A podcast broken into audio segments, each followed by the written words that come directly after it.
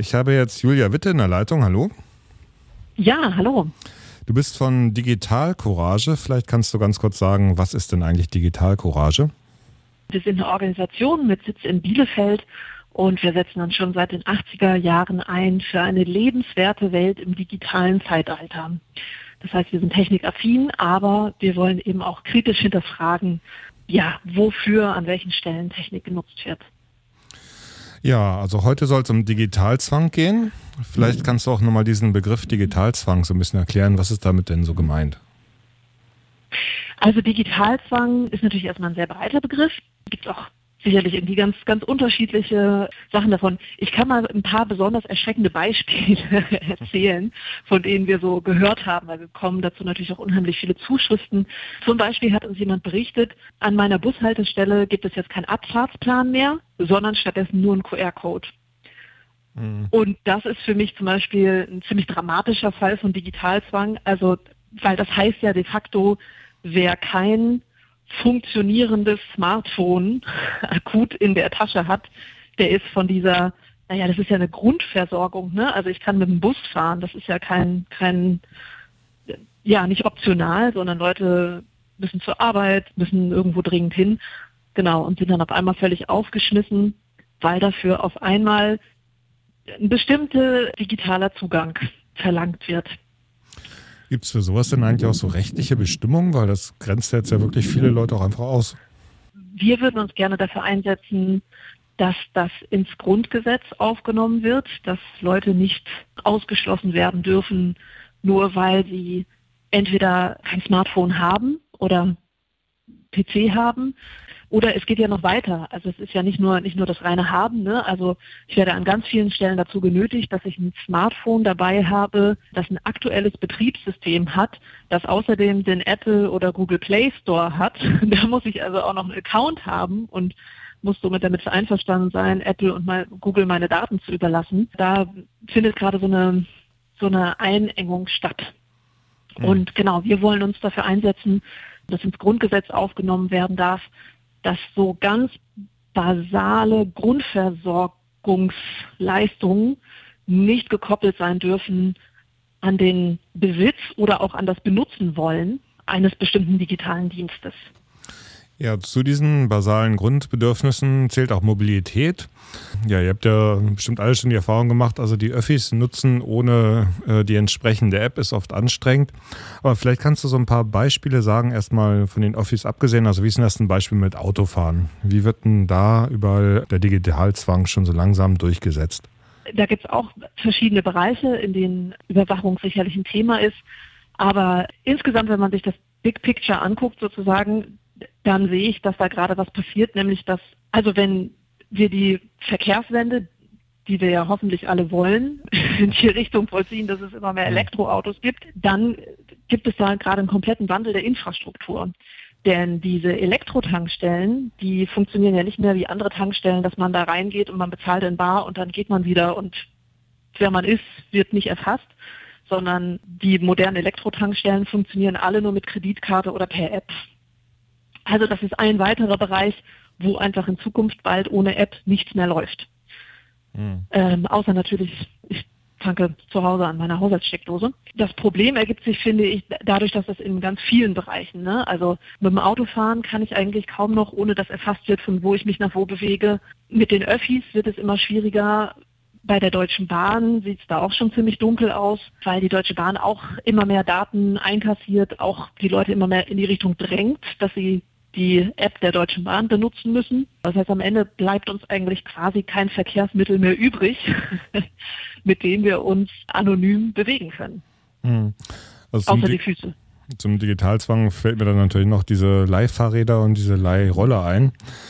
Aber wir kommen nochmal auf die Bahn zurück. Mit der Bahn habt ihr euch jetzt ja beschäftigt und ihr habt ja auch die Bahn, wenn ich mich richtig erinnere, ihr habt den, äh, den die äh, Datenkrake verpasst im letzten Jahr wegen ihrer App. Vielleicht kannst du noch mal sagen, was war denn eure Kritik an der Deutschen Bahn-App und was ist seitdem passiert? Also wir haben eine Klage gestartet gegen die Deutsche Bahn und da geht es um das Tracking in der App der Deutschen Bahn. Also einerseits schubst die Deutsche Bahn die Leute immer mehr in die Richtung, dass sie den DB-Navigator nutzen müssen. Also jetzt gab es ja auch vor einigen Monaten die Ankündigung, dass die Deutsche Bahn geplant hat, dass es die Bahncard nicht mehr als physische Karte gibt, sondern nur noch in der App der Deutschen Bahn. Glücklicherweise ist die Bahn da schon wieder mittlerweile zurückgerudert, weil da, glaube ich, sehr, sehr, sehr viel Gegenwind gekommen ist. Das heißt, das ist schon mal, ja, in diesem Fall schon mal ein kleiner Erfolg. Genau, aber an ganz, ganz vielen Stellen werden Services abgebaut bei der Bahn, an denen es dann einfach nur noch heißt, ja, das gibt es nur noch in der App. Also die Deutsche Bahn drängt die Leute in diese App rein und gleichzeitig hat sie in der App so eine Art, ja, so eine Art Trick. Also es gibt einige Tracker in dieser App. Also das heißt, da werden Daten über die Nutzung ausgewertet. Eigentlich werden ja unterteilt in erforderliche und optionale. Und die Deutsche Bahn hat aber alles, was sie dringend haben will, in die Kategorie, Kategorie dringend erforderlich geschubst. Das heißt, ich habe als Nutzerin auch überhaupt keine Möglichkeit, diese Tracker abzuwählen oder zu sagen, ich, ich, will, ich will eigentlich nur ein Ticket kaufen und will nicht, dass irgendwelche Daten über mich an Adobe geliefert werden. Diese Option gibt es aber eben nicht, sondern immer, wenn ich mich in dieser App bewege, werden da einige Daten auch an andere Tracking-Firmen ausgeliefert. Mhm. Und genau dagegen klagen wir. Noch gibt es ja die Kundenschalter eher weniger. Also zumindest in Leipzig im Hauptbahnhof sind die irgendwo im Keller in die letzte Ecke äh, verbannt worden und haben eine große Schlange. Aber es gibt noch die Automaten. Aber nehmen wir mal das Deutschland-Ticket. Das kann man da ja jetzt ja nicht so einfach am Automaten kaufen.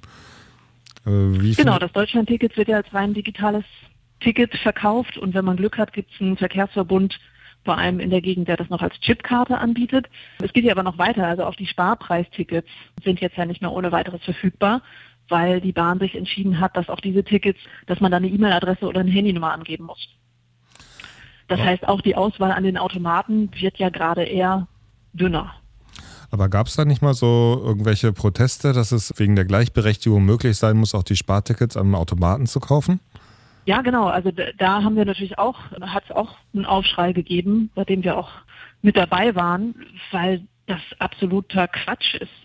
Also ich meine, es gibt ja auch sowas wie eine, dass, dass Daten erforderlich sein müssen. Ne? Ich darf nicht mhm. einfach Daten einsammeln, nur weil ich es kann oder weil ich das gerade irgendwie gut finde oder so, sondern normalerweise, wenn ich persönliche Daten einsammle von Leuten, dann muss es schon eine Erforderlichkeit geben. Und warum es erforderlich ist, dass ich eine E-Mail-Adresse angebe, wenn ich günstig, ein günstiges Zugticket haben will, erschließt sich mir nicht. Zumal sich dann ja die Frage stellt, also warum darf man denn ein teures Ticket kaufen ohne E-Mail-Adresse, aber kein günstiges Ticket? Wie ist denn die Bahn auf eure Kritik oder auf die Klage eingegangen? Also gab es da wegen dieser App schon irgendwelche Stellungnahmen oder wird das jetzt einfach vor Gericht ausgefochten? Da ist es ein paar Mal hin und her gegangen. Es gibt da verschiedene Punkte, die wir uns gerade irgendwie gegenseitig hin und her schicken. Bei der Bahn hat sich die Zuständigkeit geändert. Die Bahn sagt solche Sachen wie, wir als, als Kläger sind ja äh, technisch versiert. Da sollen wir doch einfach selber gucken, ob wir die Tracker nicht abstellen können. Das entspricht jetzt nicht so ganz unserem Verständnis von Grundrechte und von Privatsphäre, dass das sein muss, was, was ist, was man sich wieder erkämpfen kann, wenn man entsprechendes Nerdwissen hat. Genau, also das wird jetzt vor Gericht ähm, sicherlich eine interessante Verhandlung werden. Termin haben wir leider noch nicht. Gibt es noch anderes zur Bahn, was ihr kritisch seht? Naja, wir haben ja eben schon über das Deutschland-Ticket gesprochen. Ja, das wird sicherlich auch noch ganz spannend. Also es gibt gerade ganz, ganz viele interessante Bewegungen. Zum Beispiel gibt es einige Städte, darunter Erfurt und für NRW gibt es das auch. Also es gibt Versuche, solche Tickets, genau, solche Tarife zu etablieren, wo ich mich mit meinem Smartphone einloggen kann an der Station, an der ich einsteige, egal ob Bus oder, oder Zug. Und wenn ich aussteige, logge ich mich wieder aus das wird also quasi über GPS getrackt, wo ich lang gefahren bin und dann wird automatisch der Preis errechnet. Und das hört sich natürlich irgendwie erstmal ganz kundenfreundlich an. Aber das heißt, dann ist natürlich absolut nachvollziehbar, wer ist wann wohin gefahren. Und ich glaube, man muss sich nur mal kurz vorstellen, was passiert, wenn die Partei, die man am wenigsten mag, an die Regierung kommt und dann hat man vielleicht so ein bisschen Beklemmungsgefühle, ob man möchte, dass jederzeit nachvollziehbar ist, wer wann gewesen, wo gewesen ist. Ja, also das wäre mir jetzt egal, welche Partei da dran ist. Das will ich einfach nicht. Das ist äh, meine persönliche Freiheit, dass ich gehen kann, wo ich will. Und das geht auch keinen was an, finde ich. Ja, Genau, sehe ich genauso. Na gut, ja, das klingt alles so, so, so mäßig schön. Aber dann würde ich mal sagen, mal sehen, was bei eurer Klage rauskommt. Vielleicht gibt es ja dann doch irgendwann ein Einsehen bei der Deutschen Bahn.